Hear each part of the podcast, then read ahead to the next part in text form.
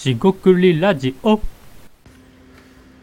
こんばんは。しごくりラジオの大橋です。今回もしごくりラジオ始めていきたいと思います。今回ですね、イベント参加というネタですと。えっとですね、看板俳句というですね、看板の、えー言葉ですね、から俳句を作るという、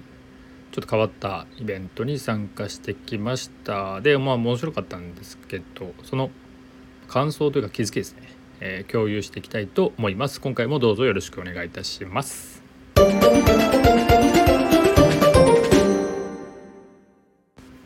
はい、四国ラジオの大橋です。今回はですね、看板俳句というですね、ちょっと変わったイベントに参加してきました。概要を言いますと、えー、巷にありますね、看板。まあ、コンビニの看板から、えっと、まあ標識とかでもいいですよね。あの、ご注意とかね。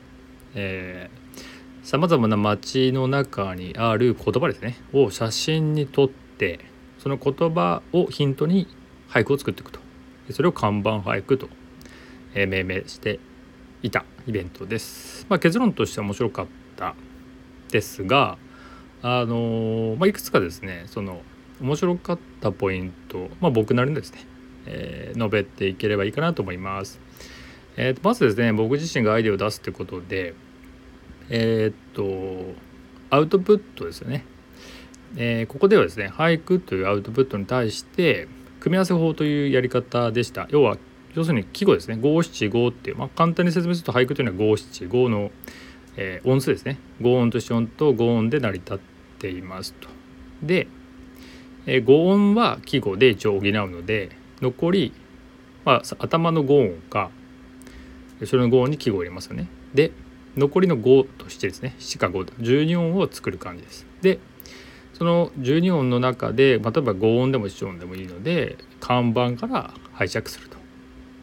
えー言葉を使うことでまあ現代版というか現代の情景を描きやすいのかもしれません。そこからまあかき氷の看板があればかき氷と入れてもらってもいいし頑張ろうとあったら頑張ろうって入れてもらってもいいんですけどそれを入れて、まあ、自分が表現したいものをあとはよしなりという感じで作ると。で最後に記号を入れて終わりというようなものを楽しむイベントでした。でえっ、とまあ話戻すとですねアイデアのアウトプット、まあ、僕の場合はビジネスアイデアとかですが、えーアウトプットするのは俳句ですと。俳句で表現してください。でもう五七五とか季語とか決まってますなので材料は、えー看板写真ですね。から持ってきてそれをまあ加工ですね。組み合わせることで俳句としています。これをですね僕がやってる普段やってるビジネスアイデアで言えば、えー材料は普段のニュース、まあ、人の話自分の経験というネタ材料があります。俳句もそんなに変わらないんじゃないかなと思います。でそれを加工します。加工っていうのはあの別に組み合わせることももちろんあるんですが、えー俳句もそうですが、えっと連想させたり問いかけしたりえー特にですねイメージと言葉の、えーを行き交うっていう感じですかね。最適な表現を探る、えーそのプロセスがあるなと。でその言葉とかイメージを言葉にする。言葉からイメージを連想するっていうのが、えー好きな人はとても面白い作業じゃないかなと思いました。逆に言うとですねそれがなんか苦痛というか全然出てこなかったりすると、まあ、面白くない感じはしますよね。で例えば小説なんかを読んで、えーイメージがいろいろ出てきたら面白いとは思うんですが、えーっと俳句って情報量少ないじゃないですか。なんでむしろないまであるんでその17音ですよね。えー17音からあの何を読み取れるかってことでその解釈を楽しむっていうのが、まあ、一番ポイントなんだろうなと思いました。そういう意味では正解不正解はないっていうことも、まあ、言われてましてでえっと僕が意図した、えー句としたことを読んだ句が違う読み方されてるのは普通にあるわけなんでこれそれがまさにコミュニケーションであり俳句でありそれがですね俳句をたしなむというか、えー面白がる人のななんていうんですか醍醐味というかそんなことを感じたところでした。でまあ面白いところっていうのはあのそれぐらいで終わるんですけども、えー、と僕自身の発見ですねアイデア出しっていう意味の発見ではまあこの俳句っていうですねアウトプットを通してさっきの組み合わせ法ですねアイデア出しのやり方ということを見直すというかですね俳句というアウトプットで自分の、ま、仕事とかねやり方を見直すということになりましたしそれでも全然、え、得られるものがあったかなと思います。あともう一個えー、っとまあこの番組で言ってるか分からないですが多分言ってますね。同じこと言ってると思いますがアイデアを出す時にはまずインプットが必要ですと。まあえー、事例を探すでもいいですしその勉強するで学ぶでもいいし人の話聞くとか何でもいいんですけどとりあえずインプットがいりますと。でそれをですね思考しますと。で思考っていうのがなんか多分一番難しいんじゃないかなと思ってるんですけどこ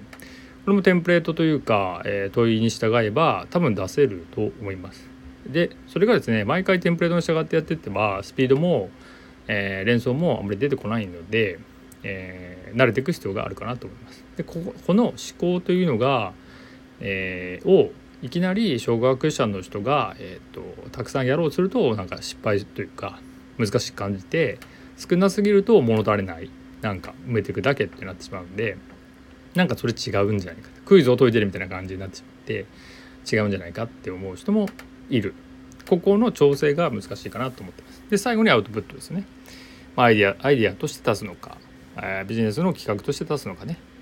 えー、ビジネスアイデアとビジネス化するものなのかそれとも俳句なのか、まあ、謎かけでもいいんですから何何を出すかと変わってくるということで、まあ、そこが面白いなと思ったんですね。でそのインプット思考をアウトプットのプロセスアイデア発想のプロセスの中で思考が一番ポイントなんじゃないかなとえっ、ー、となんとなくですね。なんとなくですよ。思ってたんですがここでですね、まあ、俳句をや俳句をやってるというか、まあ、そのイベント参加した時メモしたもので、えー、他にもあると思うんですが2つ、えー、発見というか、まあ、これは押さえたいなというのがあります。一つはですね、えーと、既存のイメージ、まあ、言葉が2つあった時にあ違います一つの言葉があった時に飛ばしたイメージを作れるかどうかかなと思います。つまり、えー、っと例えばスマートフォンっていうのがあった時にえーと、農業とかねちょっとスマートフォンとは関係ない。例えばですねスマートフォンに関係あるものだったら、えーと、iPhone とか iPad とか、えー、例えばパソコンとかねメモリーとか半導体とかって関係があるものじゃないですか。じゃなくて農業とかすごくフィジカルなものを、まあ、芝生でもいいですし土でもいいです。そういうのを飛ばして、えー、出せるかですね。でこれはランダムでも全然いいんですけどそのえーと、飛ばした違う要素を入れることで、え、スマートフォンと土の関係性関連性を、え考え始めると。これはよくアイデア出しても言われることかなと思います。ただですね当たり前なんですがスマートフォンと土って言われた時に、えー、何もイメージが出てこなければスマートフォンと土という言葉がただあるだけなんでそこで終わっちゃうんですよね。でここをつなぐのが、まあ、ほぼ俳句で使う時の後ろなんですが言葉とイメージを、えー、紐付ける作業と、まあ、ほぼほぼ一緒かなと思っています。つまり、えー、強制的でも何でもいいんですがその言葉とがあった時にイメージですね言葉とイメージがあった時にそのイメージをつなぐもしくは勝手につないでくれる連想してつなげられる、えー、ものが実はアイデアだったり、えー、っとギャップですね飛ばしと呼んでるんですがこの飛ばしたもので、で広げられるか拡散してですね広げられるかとなります。でこれ別に正解ではないんですがスマートフォンと土って言った時に、えー、スマートフォンが土の中で埋まっててそこから植物みたいに成長するっていうのがあるかどうかは置いといてそういう発想もできるわけですね。でこれがいい悪いじゃなくて、えーと、電子機器とかデバイスとか IT みたいなところをうろうろしているとその発想になかなかいかないっていうことですよね。なんでこれは、えー、いきなりですね、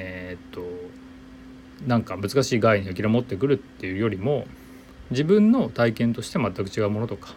えー、全然違う人の人の話を聞いたり、えー、自分がやらないことを普段からやってらないことをあえてやってみるとかなんかその広げていく必要性がこれはフィジカルですね身体性を持って自らやっていく必要があるかなと思います。でこの飛ばしっていうのが、え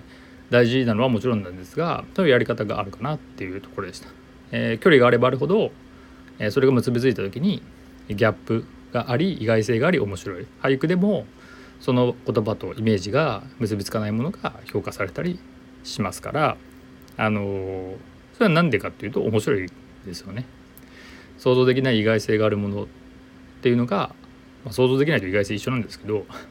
えー、面白いとこれが1個目ですね。でもうすみませんちょっと長くなってるんですがもう一個だけ言うとえー、っともう一個は解像度を上げるですつまり、えー、移動で言えばさらに移動を深掘りするみたいなイメージで、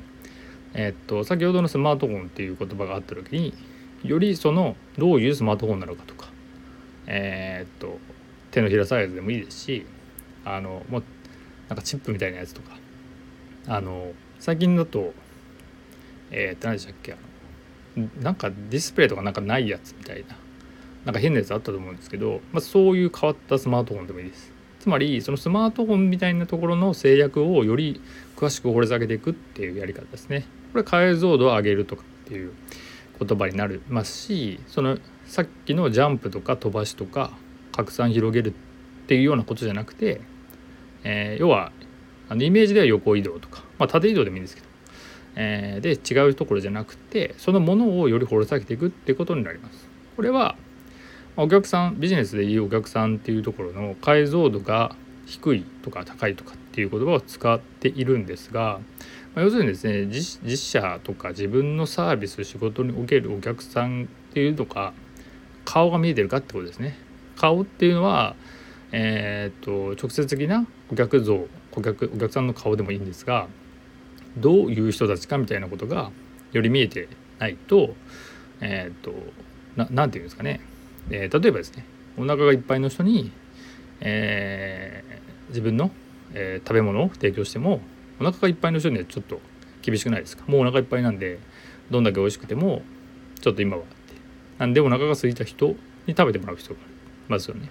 そんな基本的なことかもしれないんですけど誰でも食べてもらいたいとかって言っちゃいがちじゃないですか。えもちろんそれを誰でも食べてもらいたいっていうその何て言うんですかね、えー、理念とかね。そういうのはもちろん大事なんですが実際にお客さんに食べてもらうっていうシーンを描いていくと、まあ、それでは解像度が低いんじゃないか荒いんじゃないかみたいなことになっていくと思います。じゃあどういう状態の人お腹が空いてると言ってもえー、好みがありますしどこで食べたらいいのか食べ提供したらいいのかもちろんこれは物理的な話で飲食店をやるならあの限定された状況になっていくと思うんですが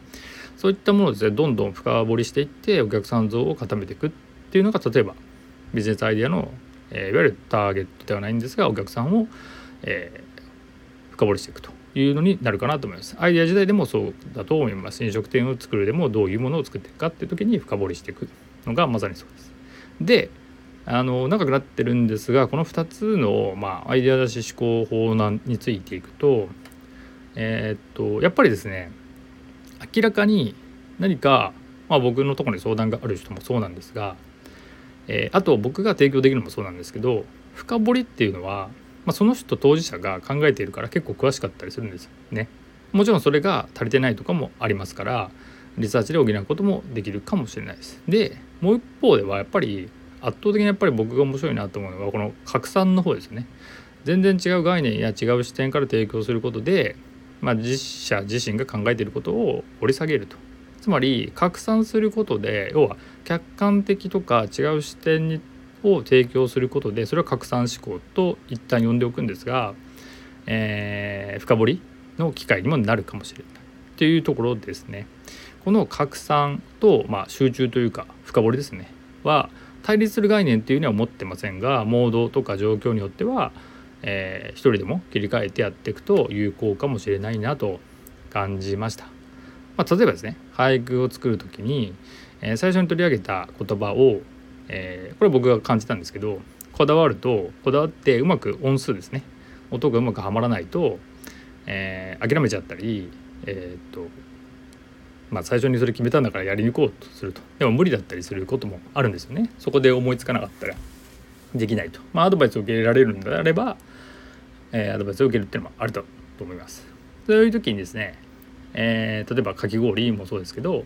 冷たいっていう表現を違う表現できないかっていうふうに考えるのはその冷たさからもちろん連想するのもそうなんですけどその冷たいをね痛いとかね全然違う、えー、表現を持ってくることもできるわけです。まあ、冷たいさが痛いっていうのはそこまで突飛ではないんですけどその、えー、冷たさを感じるっていうのもなんかそのひんやりするっていうだけでの概念でしかないとまあ厳しいと。で当然ここに語彙とかえ知識とか知見とか体験とか出てくるのはあるんですけどここがですね、えー、実はもうめちゃくちゃ大事じゃないかなと思っていて僕自身ですね仕事の仕方という意味でもすごくこうためになったというか、えー、これだけでもすごいあのいいなって思いました。まあもちろんラジオのネタになってますし、えー、お聞きの皆さんにもですねあのそういう拡散とか、集中思考っていうのがあるんだなっていうものが伝わって集中思考になりがちの人が、まあ、僕のところには結構相談に来てで僕の期待期待ですね。ポジションとしてもやっぱり拡散する。世の中にはこういうものがあったりこういう視点がありますよっていうところが僕の価値かなと思ってるんで、えー、ぜひですね気になった方いればえー、っとレターでも全然何でも構いませんので、えー、お気軽にご感想ご相談いただければと思います。長くなりましたが、えー、今回ですね看板俳句というですねイベントに参加したえー、感想気づきの共有でした。特にアイディア出しっていうところにおいて、えー、かなりの、えー、面白い知見が得られたのでよかったかなと思います、えここまでお聞きいただきましてありがとうございました、え今日も一日お疲れ様でした。というわけで失礼いたします。